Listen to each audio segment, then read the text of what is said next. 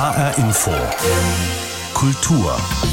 Wenn kleinere oder größere Empörungswellen am Horizont auftauchen, dann stellt sich nicht selten die Frage, warum gerade das? Und warum nicht die ähnliche oder gravierendere andere Geschichte, die parallel dazu untergeht? So etwa ging es einigen, als Dennis Yücel, der Präsident des Deutschen Schriftstellerverbands PEN, für eine Aussage zum Ukraine-Krieg von seinen Kollegen im PEN zum Rücktritt aufgefordert wurde. Autorin Nele Polacek fasste in der Süddeutschen Zeitung ironisch zusammen: Skandal. Präsident des Vereins der freien Worte äußert freie Worte. Streit im PEN. Wie politisch ist die Literatur? Unser Thema jetzt in HR Info Kultur. Mein Name ist Carla Reiter. Es war ein kleiner Satz des PEN-Präsidenten Dennis Yücel, der eine Lawine losgetreten hat. Der bisherige Höhepunkt war diese Woche ein Brandbrief von 36 PEN-Mitgliedern, die sich darin von seiner Führung enttäuscht zeigen. Aber eins nach dem anderen. Was genau los ist und los war im PEN, das hat Yvonne Koch recherchiert sollte der Luftraum über der Ukraine geschlossen werden. Wäre eine gute Idee, oder? Diese Antwort von Denis Yücel schlug Wellen. Denn kurz nach seinem Auftritt auf der Ukraine-Solidaritätsveranstaltung der Lit Ende März bekam PEN-Präsident Yücel eine Art blauen Brief von einigen Verbandskollegen. Naja, es gab vier ehemalige Präsidenten und eine ehemalige Präsidentin, die mich dann vereinsintern veröffentlichten offenen Brief mich zum Rücktritt aufgefordert haben, weil sie der Meinung waren, dass ich mit meinen Einlassungen zum Thema Ukraine-Krieg gegen die PEN-Charta verstoßen habe. Kritik an seiner Meinungsäußerung aus den eigenen Reihen habe er erwartet, meint Yücel. Er hätte sich sogar darüber gefreut, weil er offene Diskussionen schätze. Aber dieser Brief war anders. Dass das mit einer Rücktrittsforderung verbunden war, hat mich ein wenig überrascht. Ich habe auch die Vermutung, dass dabei auch weitere Gründe eine Rolle gespielt haben. Denn im PEN brodelt es schon länger. Die Stimmung ist schlecht. Nicht direkt unter den über 800 Mitgliedern, sondern eher im PEN-Präsidium, also dem zehnköpfigen Gremium, das seit Oktober vergangenen Jahres im Amt ist. Dieses Gremium ist mittlerweile so zerstritten, dass es sogar einen Antrag auf Abwahl des gesamten Präsidiums gibt, weiß PEN-Schatzmeister Joachim Helfer. Das ist ein Antrag einer Gruppe von Mitgliedern auf Abwahl des gesamten Präsidiums. Und das ist lange vor diesen Ukraine-Äußerungen im PEN eingegangen. Und da geht es um einen internen Konflikt. Auf den ersten Blick ist dieser Konflikt nicht groß, denn der PEN versteht sich schon immer als Sprachrohr für verfolgte Autoren. Der Verband macht unter anderem auf Repressionen oder Gewalt gegen Schreibende aufmerksam, veröffentlicht ihre Texte, wenn es in ihren eigenen Ländern nicht möglich ist, und betreut auch das Stipendienprogramm Writers in Exile, das verfolgte Autoren nach Deutschland holt, wo sie dann drei Jahre lang wohnen und in Sicherheit schreiben können. Aber jetzt gibt es offenbar Unstimmigkeiten, wie sich der PEN in Zukunft engagieren soll. Die einen, sie nennen sich selbst Neuerer, würden unter anderem gern das Stipendienprogramm ausbauen. Andere, wie Generalsekretär Heinrich Peukmann, finden, dadurch kämen andere Aspekte zu kurz. Man möchte so eine NGO draus machen für äh, Writers in Exile, für verfolgte Autoren, allerdings ohne literarischen Anteil. Von Literatur ist im Moment da überhaupt nicht mehr die Rede. Das ist aber unser Markenzeichen. Wir sind ein Schriftstellerverband. Penn-Schatzmeister Joachim Helfer gehört, wie auch Dennis Yücel, zu denen, die den Penn neu aufstellen wollen. Und deutet an, dass hinter dem rein inhaltlichen noch ein anderer Konflikt schwelt. Der Penn ist eine altehrwürdige, manchmal aber auch etwas verstaubte Institution. Nun ist ein neues Präsidium angetreten unter einem sehr dynamischen ähm, Präsidenten, das führt bei dem einen oder anderen, der schon sehr lange dabei ist, vielleicht zu Irritationen. Irritationen. Das ist milde ausgedrückt. Generalsekretär Heinrich Peukmann, schon seit vielen Jahren PEN-Mitglied, wird da deutlicher. Es gibt nach innen auch noch einen furchtbaren Kampf, weil innerhalb des PEN-Präsidiums merkwürdige Dinge laufen. Also es war eine Strategie entwickelt worden, wie man zwei Vorstandsmitglieder, unter anderem mich, loswerden kann. Es ist von Mobbing die Rede. Erst intern, dann dringen die Querelen im Schriftstellerverband auch an die Presse. Eigentlich auch kein Wunder, denn viele PEN-Mitglieder arbeiten ja auch noch als Journalisten. Aber unschön ist es doch, betont Schatzmeister Helfer. Wenn man halt für andere bestimmte E-Mails an dritte, vierte und fünfte weitergibt, dann setzt man einen Schneeball in Gang und der rollt irgendwo hin und der wird immer schmutziger dabei. Mittlerweile ist es schmutzig. Sehr schmutzig. Man hat den Eindruck, dass der PEN tief gespalten ist und vieles bewusst falsch verstanden wird. Denis Yücel jedenfalls sieht das so. Es ist von Beleidigungen innerhalb des Präsidiums die Rede. Da taucht die Redewendung der Elefant im Raum auf. Der Elefant im Raum, das steht für ein Problem, das jeder sieht und keiner nennt. Wer daraus einen menschenverachtenden Sprachgebrauch oder eine Beleidigung macht, der ist entweder böswillig oder leidet unter einer Leseschwäche. Jedenfalls werden die Grabenkämpfe jetzt überall geführt. Auf Twitter, in Zoom-Konferenzen und in den Kommentarspalten der Zeitungen. Und Generalsekretär Peukmann gibt sich fassungslos. Nach innen gibt es einen völlig neuen Tonfall innerhalb des PEN und der ist äh, noch nie bei uns da gewesen. Man schreit sich an und also Herr Yücel verlangt ja Freiheit des Wortes für sich selber, aber Kritiker, äh, die ihn kritisieren, wiederum, die werden bedroht mit äh, Medienanwälten. Alles sehr verfahren. Und jetzt hoffen alle, dass die Mitgliederversammlung im Mai in Gotha irgendwie zu einer Lösung führt. Dort soll offen diskutiert werden, drei Tage lang über alles. Wobei Generalsekretär Heinrich Peukmann doch skeptisch ist, ob nicht zu viel Pen-Porzellan zerschlagen wurde. Ich weiß nicht, ob man da nochmal wieder einen gemeinsamen Nenner finden könnte. Mir wäre das insgesamt lieb, aber ich glaube nicht, dass das klappen kann. PEN-Präsident Denis Yücel dagegen ist zuversichtlich. Gestritten wurde schon immer im PEN, sagt er. Und vielleicht habe die ganze Debatte ja sogar was Positives. Im Moment hat diese Diskussion dazu geführt, dass sich mehr Mitglieder für den PEN interessieren. Der PEN viel stärker auch in der Öffentlichkeit ist und das ist etwas, was ich erstmal begrüße. Übrigens, damit die rund 850 Mitglieder sich auch richtig einmischen können, gibt es noch eine Neuerung. Wer nicht selbst bei der Mitgliederversammlung in Gotha vor Ort ist, kann online dabei sein. Yvonne Koch über Konflikte und Vereinsmeierei beim Deutschen Schriftstellerverband Penn. Der inhaltliche Zusammenhang zwischen der Empörung über Yücels Aussage und den internen Konflikten im Penn ist, gelinde gesagt, nicht ganz einfach zu finden. Ihm wird vorgeworfen, gegen die Penn-Charta verstoßen zu haben, deren erster Satz lautet, Literatur kennt keine Grenzen und muss auch in Zeiten innenpolitischer oder internationaler Erschütterungen eine allen Menschen gemeinsame Währung bleiben. Wie wortwörtlich diese Charta PEN-Mitglieder und natürlich auch Präsidenten zu nehmen haben, hören wir bei einem Vorgänger Yücels. Erich Kästner beim ersten internationalen PEN-Kongress auf deutschem Boden nach dem Krieg im Jahr 1959. Um Freundschaft, über Länder und Kontinente hinweg pflegsam zu fördern, bedarf es immer wieder der Begegnung. Hätte unser Kongress keinen anderen Sinn als diesen, wäre sinnvoll und wertvoll genug. Kann ein Kongress mehr und Höheres erreichen?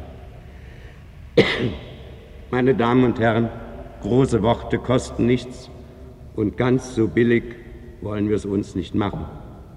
Sie haben unsere Charta vernommen, die Carver verlesen hat, und wir haben sie stehend angehört, denn wir bringen ihr mehr als nur den schuldigen Respekt entgegen.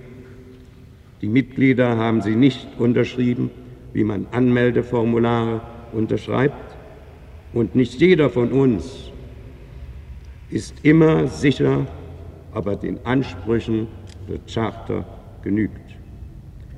Ihr Inhalt könnte auf einen Wappenspruch reduziert lauten für Frieden und Freiheit, wobei das Bindewort und das bindende Wort vom Wappenmaler ganz gewiss nicht kleiner geschrieben werden dürfte als die großen Substantive. Doch auch dann noch sind Frieden und Freiheit noch wortgewordene marmorne Ideen, die einer Definition nicht bedürfen? Ist Frieden noch Frieden? Ist Freiheit denn nicht längst interpretierbar geworden, als handelt es sich um den dunklen Spruch eines Orakels? Ist Frieden noch Frieden? Ist Freiheit nicht schon interpretierbar geworden? fragte sich PEN-Präsident Erich Kästner 1959. Auch die PEN-Charta scheint nicht eindeutig interpretierbar zu sein. Dennis Yücel wird vorgeworfen, sie zu missachten und aus dem PEN eine NGO machen zu wollen, obwohl die ehemalige PEN-Präsidentin Regula Wenske im Oktober zum 100. Jubiläum des PENs sogar schrieb, der PEN sei die älteste NGO der Welt. Warum also einen Unterschied machen zwischen NGO und Literaturvereinigung? Die Frage, inwiefern Politik eine Rolle spielen sollte, beschäftigte den Penn schon einmal in seiner Geschichte und hat ihn verändert. Mike Markloff blickt zurück auf 100 Jahre Penn. 100 Jahre im Dienste der Poeten, Essayisten und Romanautoren. 1921 wird Penn International von Catherine Amy Dawson Scott in London gegründet. Es soll ein geistiger Völkerbund der Schriftsteller sein, der sich für die Völkerverständigung einsetzt. Das Deutsche Zentrum wird zunächst 1932 gegründet, aber als die Nationalsozialisten an die Macht kommen, wird das Zentrum zwei Jahre später gelöscht. Deutsche Autoren im Exil führen die Arbeit schließlich fort. 1948 wird das Deutsche Pennzentrum dann wiederbelebt, drei Jahre später in Darmstadt angesiedelt und es existiert bis heute. Die ursprüngliche Devise bei Penn, sagt Sprecher Felix Hille, habe geheißen No Politics, keine Politik. Doch das habe sich inzwischen geändert. Mittlerweile betreut Penn hauptsächlich Writers in Prison, also Autoren im Gefängnis, und Writers in Exile, also Autoren im Exil in Deutschland. Writers in Prison Arbeit sind vielfältige Kampagnen. Also wir führen Mahnwachen vor Botschaften durch, zum Beispiel vor der türkischen. Wir beobachten Prozesse auch vor Ort, wenn, wenn das die Umstände zulassen. Wir schreiben offene Briefe an politische Entscheidungsträger oder geben auch äh, Politikern, Außenpolitikern Briefe mit, sodass sie sich zum Beispiel auf einer China-Reise für bedrohte Lyriker Schriftsteller einsetzen. Das Penn-Zentrum stehe in engem Kontakt mit Behörden, mit Botschaften, mit dem Auswärtigen Amt oder auch Reporter ohne Grenzen. Penn versucht dabei, inhaftierte Autoren aus Gefängnissen freizubekommen. Die Gefühle seien dabei oft wie auf einer Achterbahnfahrt zwischen Verzweiflung und Erleichterung, sagt Mitarbeiter Jürgen Strasser. Zum einen die Verzweiflung, wenn man sieht, das ganze Unrecht in der Welt, das äh, geschieht und wie wenig man da eigentlich dagegen tun kann. Die Freude hingegen ist dann, wenn man sieht, wenn einem etwas gelingt, wenn also wieder mal jemand freikommt aus dem Gefängnis oder wenn wir es schaffen, jemanden nach Deutschland zu holen und hier ein, ein sicheres Leben zu ermöglichen, dann ist das natürlich ganz, ganz toll zu sehen, mit wie wenig Mitteln man eigentlich doch etwas schaffen kann. Und immer wieder versucht Jürgen Strasser mit inhaftierten Autoren in Kontakt zu treten und ihnen mitzuteilen, ihr seid nicht alleine. Wenn es gelingt, eine Autorin oder einen Autoren aus dem Gefängnis zu befreien, in der Türkei, Belarus oder dem Iran, dann geht die Arbeit weiter, nämlich mit dem zweiten Schwerpunkt bei Penn, Writers in Exile.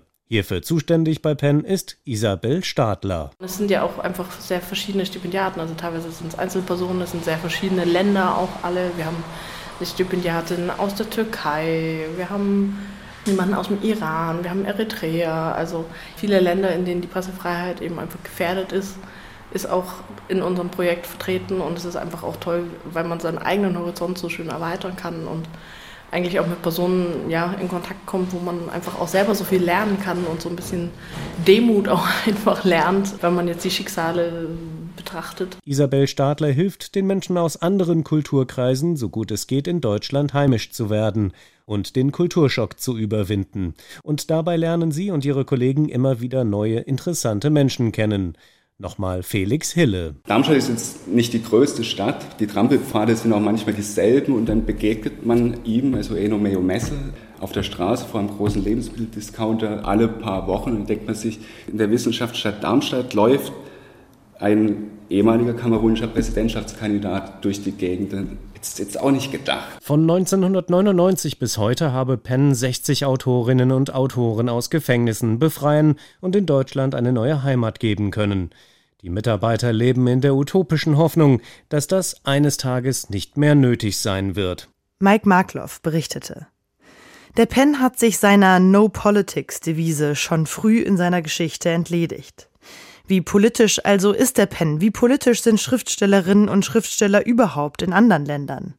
Zuerst berichtet Uwe Lüb aus der Türkei. In der Türkei löst weniger das Penn-Zentrum selbst politische Debatten aus als einzelne Autorinnen und Autoren. Penn bezieht aber regelmäßig öffentlich Stellung. Zuletzt etwa wurde die Journalistin und Schriftstellerin Sedef Kabash zu einer Gefängnisstrafe verurteilt. Sie hatte das Sprichwort zitiert, wenn ein Ochse in einen Palast einzieht, wird nicht aus dem Ochsen ein König, sondern aus dem Palast ein Stall.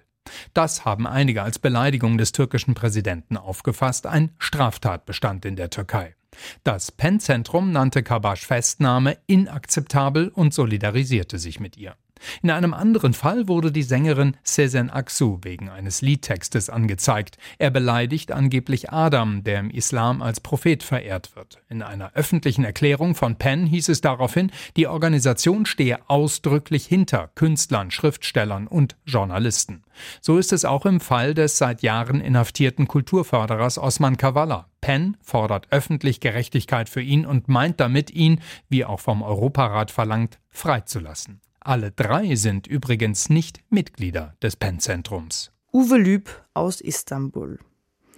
Und aus den USA berichtet unser Korrespondent Peter Mücke von politischen Schriftstellern, die sich unter dem Namen Writers Against Trump organisiert haben. 2020 machte die Initiative auch international Schlagzeilen. Sieben Schriftsteller um den New Yorker Autoren Paul Auster riefen Writers Against Trump ins Leben, um die Wiederwahl des US-Präsidenten zu verhindern. Mehr als 1000 Schriftsteller, Essayisten, Drehbuchautoren und Songtexter schlossen sich an und waren zumindest bei den damaligen Präsidentschaftswahlen erfolgreich. Doch der Kampf der Autoren geht weiter, jetzt unter dem Namen Writers for Democratic Action. Denn nicht nur Auster sieht angesichts der Spaltung des Landes die die US-Demokratie in Gefahr. Für die im Herbst anstehenden Midterms befürchtet er einen Erdrutschsieg für die Republikaner und 2024 möglicherweise die Rückkehr Trumps ins Weiße Haus. Ziel der Initiative ist es, Zitat, die literarische Gemeinschaft zusammenzubringen, um Gerechtigkeit zu fordern, sich für das Wahlrecht aller Menschen einzusetzen und sich rassistischen, nationalistischen und faschistischen Bewegungen zu widersetzen. Gleich zu Beginn der Invasion Russlands in der Ukraine veröffentlichte die Gruppe eine gemeinsame Erklärung, in der das Vorgehen des russischen Präsidenten Putin verurteilt wird. Man sei schockiert und entsetzt über diesen unprovozierten Angriffskrieg. Auch der US-Ableger der internationalen Schriftstellervereinigung PEN hat sich mit deutlichen Worten gegen Russlands Vorgehen in der Ukraine ausgesprochen, wobei PEN America dabei vor allem den Angriff auf die freie Meinungsäußerung anprangert. Ein Thema, mit dem die US-PEN-Vorsitzende Susan Suzanne Nossel vor gut einem Jahr schon einmal für Wirbel sorgte. Damals ging es allerdings um den Rauswurf eines Wissenschaftsredakteurs der New York Times, der bei einer Leserreise für gut betuchte Schüler die Frage eines Teilnehmers wiederholte, in der das N-Wort vorkam, was erst Jahre später für Empörung und die Entlassung des Journalisten sorgte, obwohl sich der öffentlich entschuldigt hatte. Nossel warnte damals davor, der Fall zeige die Macht der sogenannten Cancel Culture und könne eine einschüchternde Botschaft über die Risiken der freien Rede in die Welt setzen. Der New York Times sei es nur darum gegangen, auf Kritik zu reagieren und hektisch alles zu tun, um den Schaden für den eigenen Ruf zu begrenzen, so Nossel. Provokante Äußerungen der Penn-Präsidentin in den USA die in diesem Fall keine größeren Rücktrittsforderungen nach sich zogen. Peter Mücke berichtete aus New York. Ob im Rahmen des PEN oder nicht, Schriftstellerinnen und Schriftsteller haben sich immer wieder politisch geäußert, engagiert, eingemischt. Gehört das zu ihrer Rolle dazu? Und welchen Einfluss können Autorinnen und Autoren nehmen auf die politische Debatte im Land? Darüber habe ich mit HR-Literaturredakteur Alf Menzer gesprochen. Alf, was können denn Schriftstellerinnen und Schriftsteller für politische Debatten überhaupt leisten? Naja, zunächst einmal sind sie Bürger wie alle anderen auch, die sich an der öffentlichen Meinungsbildung beteiligen können und auch sollten. Das ist ihr gutes Recht. Wenn man jetzt aber fragt, was die besondere Kompetenz ist, die Schriftsteller und Schriftstellerinnen zu politischen Debatten mit bringen, dann ist das ja in der Regel keine Fachkompetenz. Also SchriftstellerInnen sind in den seltensten Fällen Militärexperten oder Klimawissenschaftler oder Virologen. Also was ist ihr genuiner Anteil, den sie zu solchen Debatten beitragen können? Naja, SchriftstellerInnen sind Experten für zweierlei. Sie sind erstmal Experten für Sprache, für die Wirkung von Sprache, also für Rhetorik. Sie haben, manche mehr, manche weniger, die Fähigkeit, mit Sprache Wirkung zu erzeugen. Das ist eine Rolle, die zurückgeht bis ins 19. Jahrhundert. Also der berühmte Fall ist Emile Solar, der Ende des 19. Jahrhunderts mit einer Schrift J'accuse dafür gesorgt hat, dass ein umstrittener Justizfall wieder aufgerollt wurde. Also wirklich eine Bewegung initiiert hat. Und das ist ein Bild, das sich, glaube ich, verfestigt hat. Das ist das eine. Und sie haben die Fähigkeit, ja, sich was auszudenken. Also die Fähigkeit der Imagination, sich Szenarien auszudenken, die es so gar nicht gibt, die über das, was unsere profane sogenannte Wirklichkeit ist, äh, hinausgehen. Aber ich denke, nicht mehr und auch nicht weniger sollte man von SchriftstellerInnen Kraft ihrer Profession erwarten. Das hat ja Dennis Yücel auch in der Debatte mit dem Penn gesagt, dass er als Autor ja eben das Privileg habe, Dinge zu denken, denen nicht gleich politische Konsequenzen folgen, sondern, wie Sie sagen, sich etwas auszudenken und damit den Diskurs zu befeuern. Mhm, ja, das geht genau in diese Richtung, würde ich sagen. Also äh, Immanuel Kant zum Beispiel hat äh, Kunst mal als Zweckmäßigkeit ohne Zweck bestimmt. Also Kunst bewirkt erstmal gar nichts, aber das heißt nicht, dass Kunst keine Wirkung äh, haben müsste. Kunst und Literatur erzeugen einfach mögliche Welten, in denen wir Ideen und Haltung ausprobieren können, ohne, wie Yücel auch sagt, dafür äh, sofort Konsequenzen befürchten zu müssen. Das, das macht auch die Freiheit dieser Imagination erst äh, möglich. Und das macht es möglich, dass wir die blinden Flecken der Realität aufspüren. Das versetzt uns in die Lage, dieser Realität nicht einfach nur ausgeliefert zu sein, also reflexhaft auf die bestehenden Verhältnisse zu reagieren, sondern sie eben vielleicht auch dann doch ein Stück weit aktiv äh, zu verändern. Das ist ein kreativer positives Moment, das für gesellschaftliche Entwicklung sehr wichtig zu sein scheint, obwohl auch darüber wurde immer schon kontrovers diskutiert. Also schon in der Antike, gehen wir mal wirklich ganz weit zurück, Aristoteles, der griechische Philosoph etwa, der hat genau diesen Möglichkeitssinn der Kunst betont. Also Dichtung, Theater, die stellen nicht dar, was geschehen ist, sondern was geschehen sein könnte. Und das war für Aristoteles eine horizonterweiternde Wirkung der Dichtung oder äh, des Theaters, während für seinen Kollegen Platon genau darin das Problem lag. Also für Platon waren die Dichter Lügner, heute würde man sagen, Experten für Fake News, die den öffentlichen Diskurs in die Irre führen können, die die Jugend verderben und so weiter. Und genau deshalb wollte Platon sie auch nicht in seinem idealen Staat haben. Also die Rolle der Schriftsteller, der Künstler war immer schon eine extrem zwiespältige. Adam Sobocinski hat sich im März in der Zeit über die politischen Einlassungen mehrerer SchriftstellerInnen beschwert und ihnen Kriegstreiberei vorgeworfen. Am Ende schrieb er, es ist ein Segen, dass die Dichter nicht über Krieg und Frieden entscheiden. Was ist Ihr Eindruck? Ist die intellektuelle Debatte momentan besonders begrenzt? Naja, ich glaube, die Intellektuellen haben aktuell nicht den Einfluss oder die Diskurshoheit, wie sie vielleicht noch Heinrich Böll oder Günter Grass in den 70er Jahren hatten, die vielleicht wirklich noch in der Lage waren, durch Essays, durch Zeitungsartikel oder auch durch öffentliche Auftritte die Politik moralisch unter Druck zu setzen. Auch das war ja immer schon eine Funktion von Schriftstellern, moralisches Gewissen einer Zeit zu sein.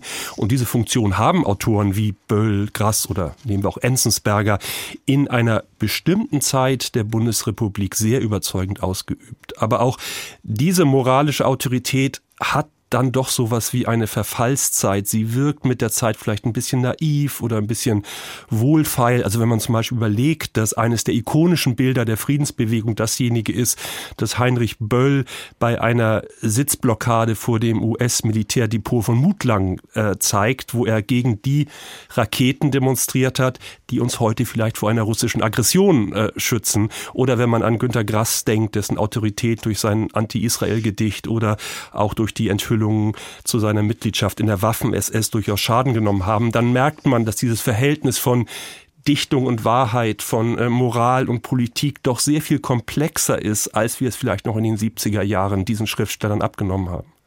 Und ich glaube, das würde ich gerne noch äh, hinzufügen, ich glaube, wir sind heute auch genereller skeptischer moralischen Instanzen gegenüber. Es lässt uns, glaube ich, doch so ein bisschen argwöhnisch werden, wenn äh, Schriftsteller den Anschein erwecken, sie hätten die Wahrheit oder die Moral gepachtet. Das ist mir einfach äh, suspekt und ich glaube, und damit kommen wir zum Beginn unseres Gesprächs zurück, ich glaube, dass Schriftsteller eigentlich genau die entgegengesetzte Aufgabe haben, nämlich zu zeigen, dass Wahrheit und Moral viel komplexer sein können, als es den allerersten Anschein hat.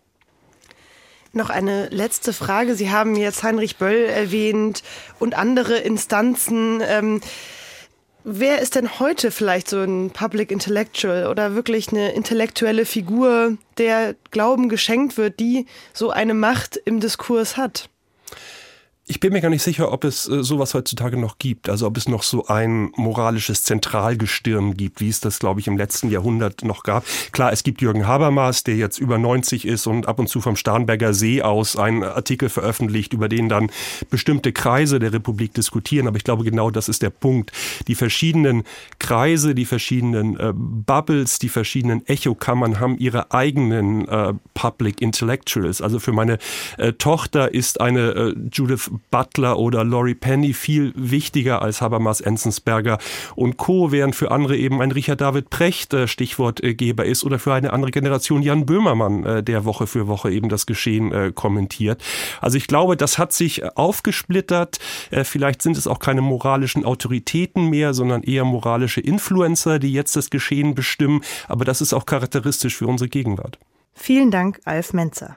Das war HR Info Kultur zum Thema Streit im Pen. Wie politisch ist die Literatur? Den Podcast finden Sie jederzeit in der ARD Audiothek und auf hrinforadio.de. Mein Name ist Carla Reiter.